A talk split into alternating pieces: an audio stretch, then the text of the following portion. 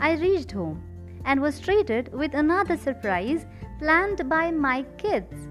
They had prepared scrumptious cheese sandwich.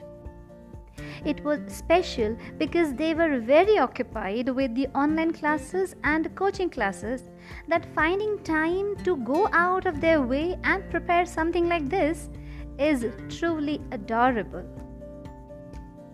That day, my girl had known the result of a competition she had participated in.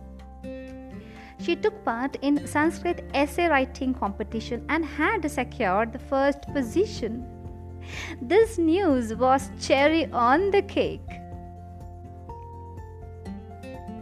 The later part of the evening I spent with my friends, the spice of my life. They did every bit to make me feel special.